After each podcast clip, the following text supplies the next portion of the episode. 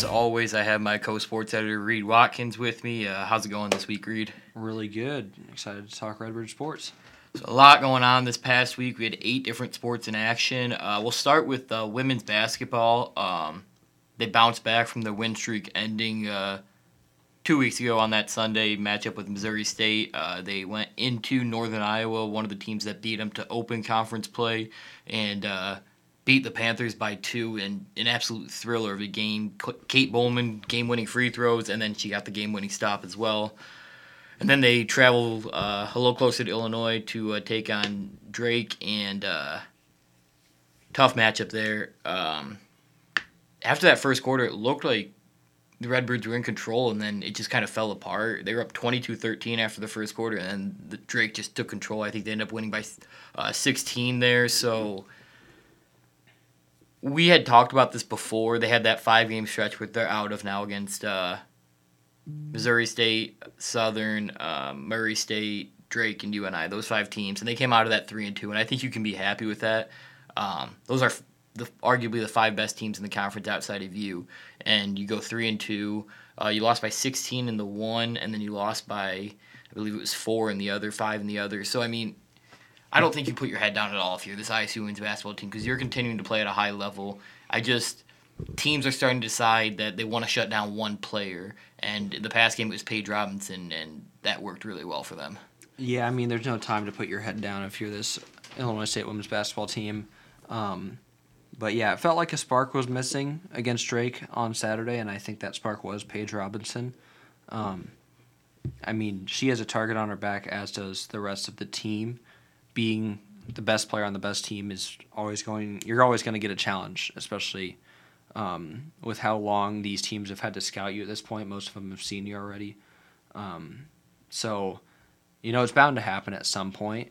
The what they need to do is just figure out how to avoid that kind of performance coming out um, in the conference tournament because, um, I mean, if you look at these three losses, um, yeah, three conference losses, you're definitely a candidate for an upset when it gets to um, the conference tournament. So I think they just need to be sure of how they're going to put their best foot forward in terms of um, when it gets to hoops in the heartland, getting their best performance in each of those games. Yeah, definitely. I, Paige Robinson is obviously a spark for this team, so they need her to get going in games like that. Um, this Thursday, tomorrow is going to be a tough game. UIC is a really good defensive team, uh, the best in the conference, and it's hard to score against them. The last one was a little bit of a scare until ISU uh, pulled away at the end there with a dominant third quarter, I believe it was. But uh, this is not an easy game. In these last four games, you want to think that the Redbirds are able to take their foot off the gas, but they need to keep going. They need to get as much momentum as they can going into the conference tournament.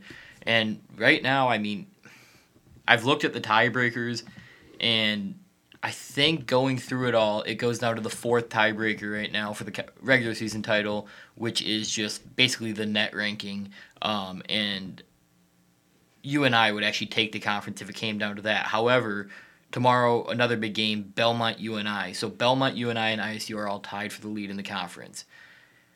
If Belmont beats UNI, ISU takes sole possession because they're the same record as Belmont, but they only played once and ISU won that matchup. So that's ISU's conference to lose at that point. I mean, you have four games left. They're all winnable games if you play the way that you're capable of playing. If UNI beats Belmont, odds are, unless UNI loses another game, which is very possible, they do have um, I mean, like I said, there's still four games left, so there's a lot of basketball left to be played. But UNI will have the lead in the conference if they do beat Belmont uh, tomorrow. So tomorrow's a big game for the Redbirds against UIC, a matchup they can't overlook. But they also got a that matchup between Belmont and UNI is big for them uh, to figure out seeding for the MVC tournament. Definitely. I mean, there's big Bruins fans right now, and uh, hope that they can control their own destiny a little bit. Um, which I think they might have lost that privilege not entirely, but for the most part with that loss against Drake. But um, I mean, it, this team it doesn't matter what seed they get. Um, yeah, last year they were the one seed, right about the exact same time. Exactly. Lost yeah. four straight or whatever they did, and then uh, come in as the four seed and beat a bunch of teams that they lost to in the regular season. So definitely, just looking forward, hoping hoping they can put out a full healthy team um, when it comes to hoops in the Heartland. Yeah, definitely. Uh, good news for the Redbirds. I mean, UNI, Belmont, two of the hottest teams in the conference. If Belmont beats UNI, um, and the standings pretty much remain as they are otherwise, I mean, UNI in Belmont, ISU won't have to worry about until the uh, championship game if they make it. They'll be on the other side of the bracket, so a lot to go left over these past uh, two or these last two weeks of the regular season. So uh, plenty of action to keep an eye out for. But uh, like I said, they have a couple big games this weekend: UIC, Valparaiso. Um, definitely don't want to take your foot off the gas, but this is a this is an important closing stretch for the Redbirds to maintain some momentum. Uh, I'm going to move on to the men's basketball team. Um, I believe they're at five straight losses right now. It was let's see, we got Belmont, Bradley, Valpo, Murray State, Indiana State. So five straight losses.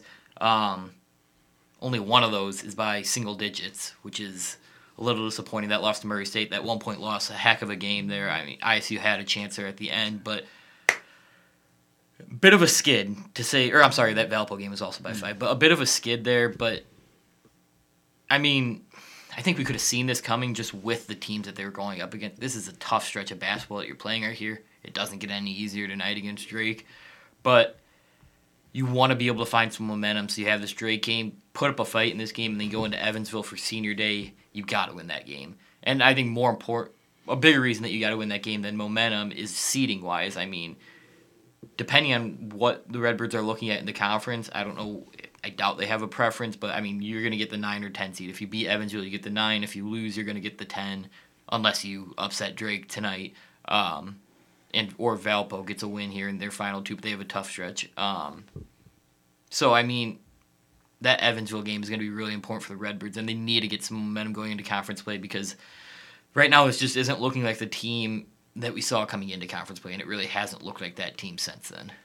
Yeah, um, I can't. I've been struggling to put a finger on exactly what it is that's um, hurting them from competing against these really high caliber teams that they were like they were able to do earlier in the conference schedule. Um, but it it just hasn't been there for Illinois State, and um, I think just that if I were to suggest it was something, I mean that overtime loss to Bradley, I mean that would have been such a huge win for their program. I mean they had a chance in regulation, and um, I think winning that game, the momentum of your season goes an entirely different way and they were able to pick up two wins after that game. But um, then when it came back to facing those higher level teams, it just wasn't there, and it carried over against teams like Valparaiso and Murray State, both winnable games. That, um, I mean, Valparaiso didn't really feel like they were in it the entire time, and not you really got, at all. You got that same feeling against Indiana State Saturday. I mean, yeah, there's just something missing with this team, and um, it's easy to think like, you know, there's three games left in the season. Um, obviously, that's just not where the mindset of this team is right now. They want to play um, into Friday, into Saturday. I don't know if they have what it takes to do that, and I'm not sure what adjustments they can make with what they have right now to get to that point. Yeah, definitely. The MVC right now is uh, there's a lot to figure out still in the MVC. I would say the top five seeds are set as being the top five seeds. I think Missouri State technically does have a chance to get up to that five seed, but a lot would have to go their way. Um, and then you have six through eight can all be switched, and then you have technically 9 through 11 can all be switched, but a lot would have to happen for UIC to climb up to 10, but it is still possible. And then Evansville is the only thing in the entire conference that's set in stone at being the 12 seed in the uh, MVC tournament. Um, but like I was saying, so I mean, you look at the 9 10 seeds, Valpo, UI, or Valpo and ISU, uh, they can flip flop. Valpo, I believe, has games against Murray State and Bradley. Uh, they play Bradley tonight. Um, and then Illinois State has Drake and Evansville. So if Valpo loses both, Illinois State wins one. ISU gets the nine seed. And then you look at the rest of the games. Uh, I beat Murray State. So if UNI wins, if they finish with the same record, then it'll be ISU Murray State, if, and then Valpo UNI. So a lot of matchups that are actually pretty intriguing because I think a lot of these games are really unpredictable at this point in the season. We've seen that so far. I mean, you saw Evansville just shut down Bowen Born and UNI I think we're at a point in the season where you nothing is a gimme going into the game, if you know what I mm-hmm. mean. Yeah, definitely. I mean, I think there is going to be some some madness in St. Louis, and I think the question is just is Illinois State going to be a part of it? I mean, I think back to the 2020 tournament, and there were upsets throughout the weekend, but ISU lost in the first round, and they weren't able to, you know, be a part of the madness. Um, you got to get past that first round if you want um, a chance at any of these bigger upsets, which they've proven. I mean, they've beaten conference leaders this season. Um, so it's just a matter of putting that together. I personally, I think, I'm not sure what you think. The Northern Iowa matchup would really be intriguing to me. I think that might be Yeah, both games most are really exciting. so. I think that's the matchup I kind of want to see, not because I think it's their best chance to win, but I think if there's a team you can figure out, maybe it is Northern Iowa with Bowen and um, their other scores that have kind of stepped up in quieter games for Born in the two meetings earlier this season. Yeah, so I'm a little curious. I wanted to ask your opinion on this. So, out of those four teams, Valpo, Illinois State, UIC, Evansville, you have a team that you think would have the best chance of moving on to Friday? And I look at it and I think it has. I almost want to say it has to be ISU because we've seen them do it. We haven't seen Yeah. Valparaiso beat ISU twice, Evansville twice, and I believe UIC once. I believe that's their five wins. UIC's three wins are Evansville, ISU, Valpo. Evansville's win is over UNI, so I guess, but I don't think they're going to be playing a UNI.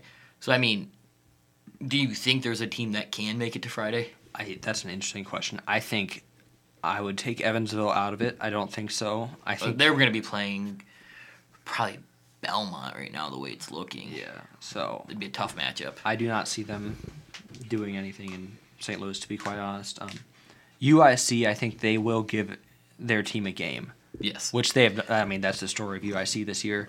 They're going to give someone a game. I honestly want to say over Illinois State, I would say Valparaiso, and I think we have.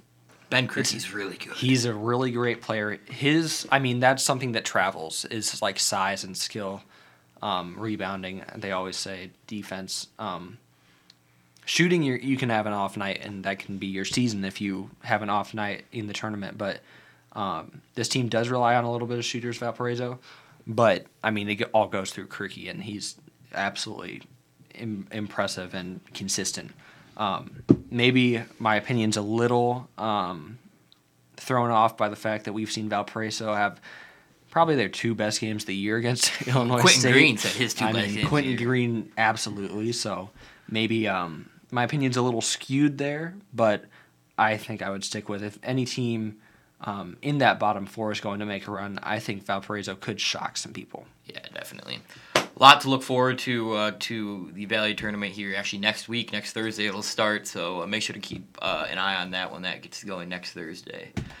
All right, we'll move on. Uh, ISU baseball began their season uh, this past week. They're two and two right now. They went two and one at Austin Peay. Um, lots of runs in that series for the Redbirds. I believe it was 28 total. And then uh, just last night, uh, an extra innings loss to SIUE. Uh, a little heartbreaker there, but the offense I think has been a little surprising for this team. I don't know that we thought they would produce at the level that they are this early in the season because I think we thought the pitching would be what they were, could rely on and I mean 11 24 so 30 runs so far through four games for the pitching seven and a half runs a game but the offense uh, is at 33 so I mean the offense is outscoring uh, the other teams which is I don't know that we saw that coming into the season at all Yeah, definitely. I mean, there's been some impressive bats in this lineup. I mean, Greg Nichols, seven hits already, um, hitting 389. Adrian Flores, five hits on 10 at bats for an even 500. Um, I think Dan Pasella is someone that we're going to kind of have to get used to hearing. I mean, not that's a bad thing, of, of course, but uh, he's been impressive. I mean, and that's someone who is coming in as a freshman. I mean, he's 6'3", 235. One of my favorite, I think my favorite baseball quote earlier in the year has been Holmes saying, "He is the power um, that most guys do when they're hitting if they're standing on second base or something like that." So, I mean, he can knock it, and You saw that last night. He had a home run, a clutch home run in the top of the ninth to tie the game, and then um, it ended up going to extra innings. They couldn't pull it out, but um, he's been impressive so far, and I think he's one of the guys that um, you're going to see, especially as a freshman. Um, I've been very intrigued by the amount of freshman pitching that we've seen. Yeah, there has been a lot of newcomers.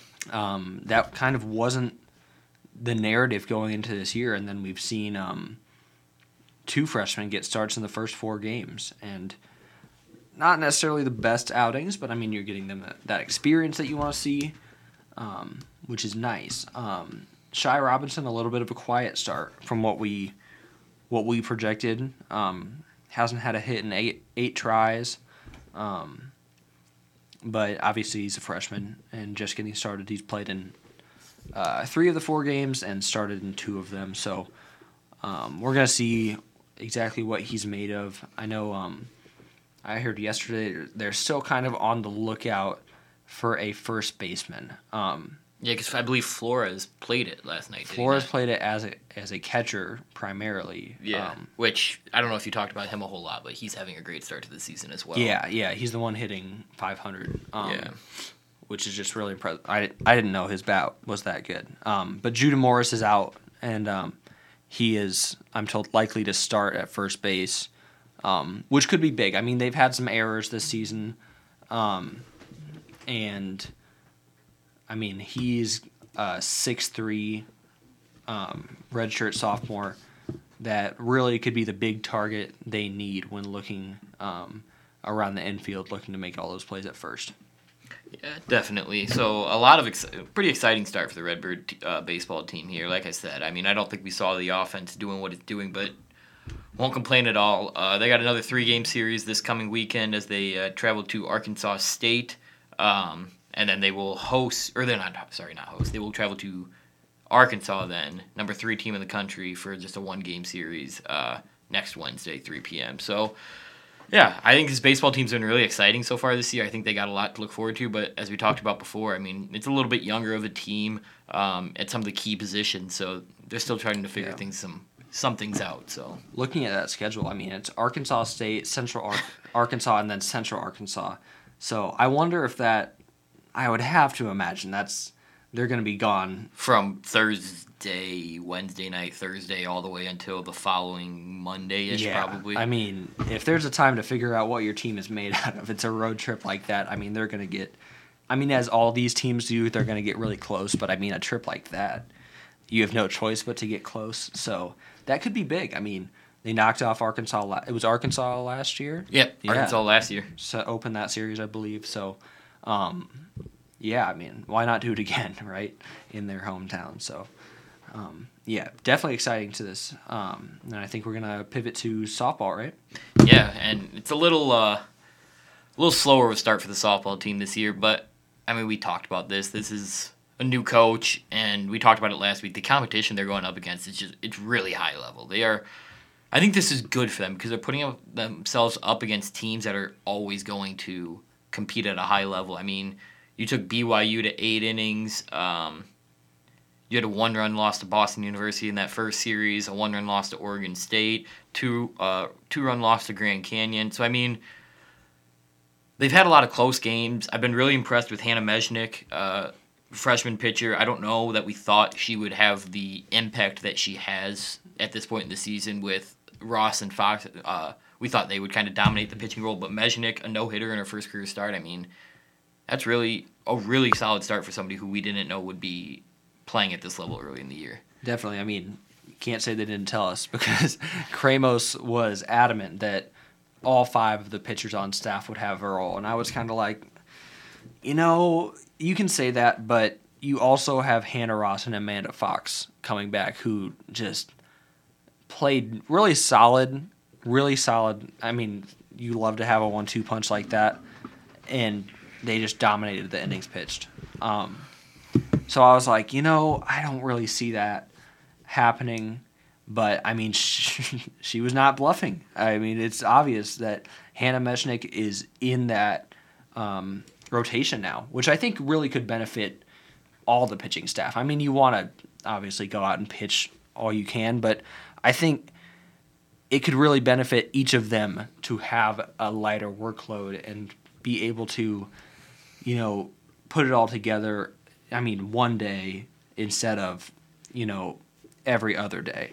So, I mean, it's less common, it's less necessary in softball as opposed to baseball, um, which I think is what uh, a easy comparison to make. So it's not necessarily the same, but um, I think everyone on the pitching staff can benefit and really be confident knowing they have um, so many different people to come in and take their spot. Because last season it was like if Hannah Ross uh, were to have a rough start or something like that, Amanda Fox is right there, and they. But it was pretty much just them. Yes.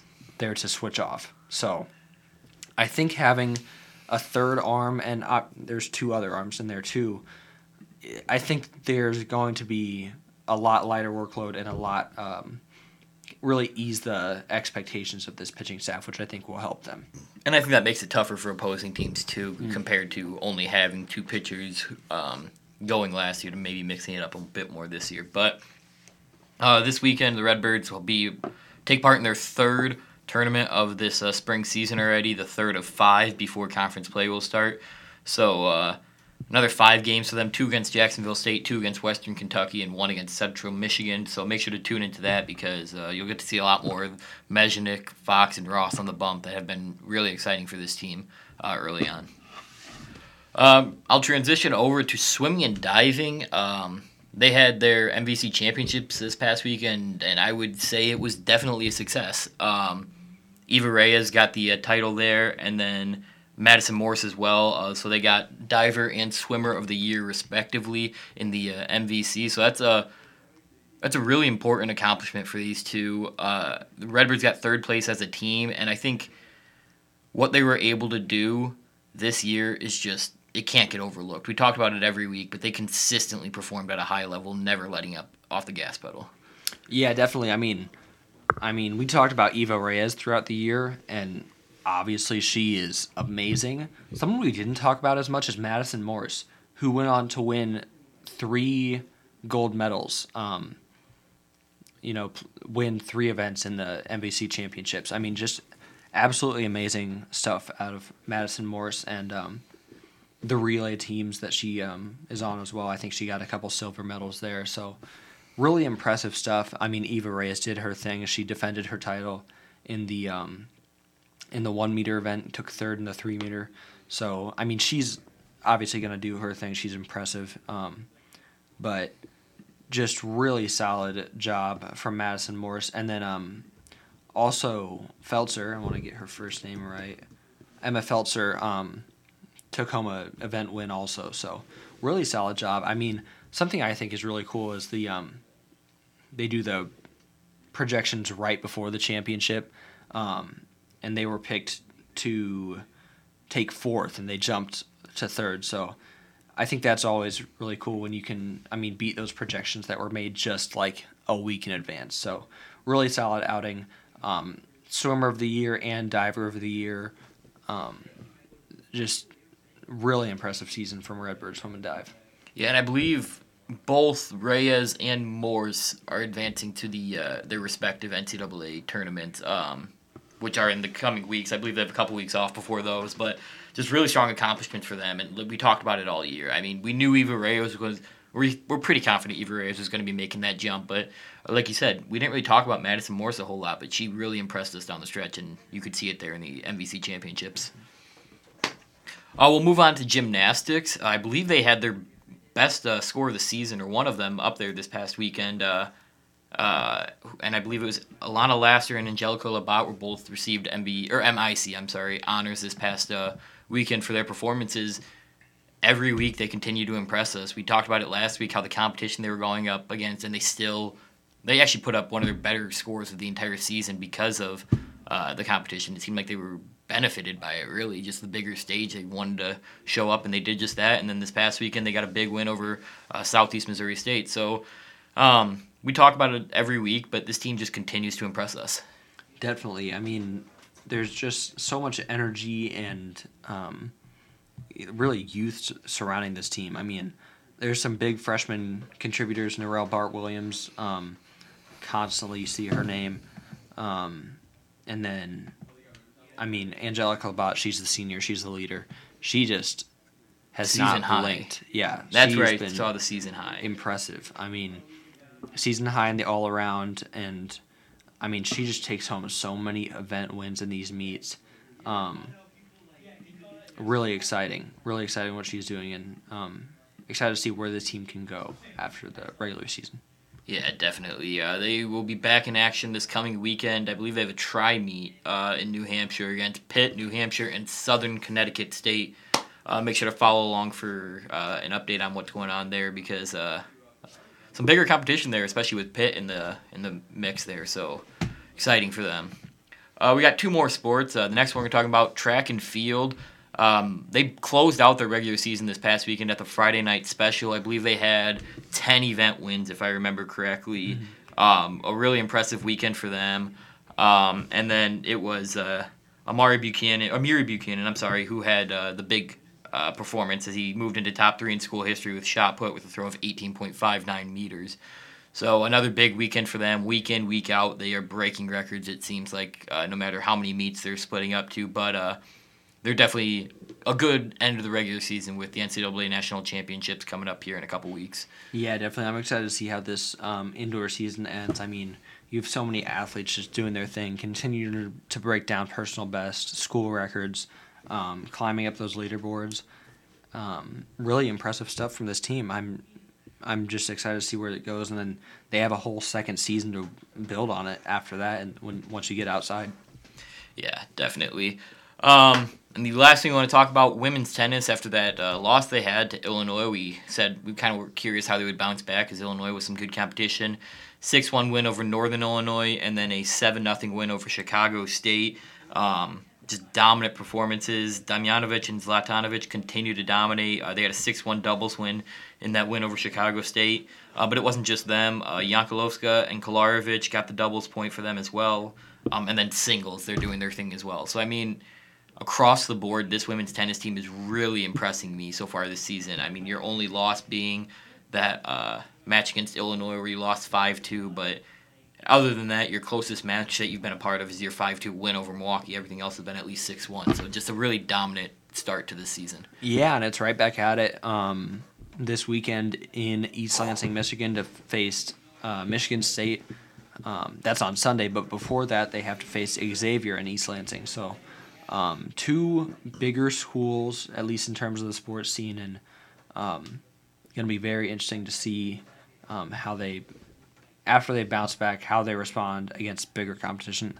Like you said, their only loss this season coming at the hands of Illinois, you know, a Big Ten school. So, um, very excited to see what they can do, and then. Um, I mean, I don't know who's going to be able to catch them once they get to Valley play, especially with all this experience they're getting. Yeah, definitely. Um, I think that recaps everything that happened this past week. We got another big weekend ahead of us coming up. Uh, a couple home games, uh, two women's basketball home games, and a men's basketball home game. A couple senior nights there. Um, so we got a lot of action going on. So in the meantime, make sure to follow our Twitter accounts at the underscore vidette and at vidi underscore sports for live updates of all the action and uh, anything else from you, Reed. That's all I got. All right, we will see you guys next week.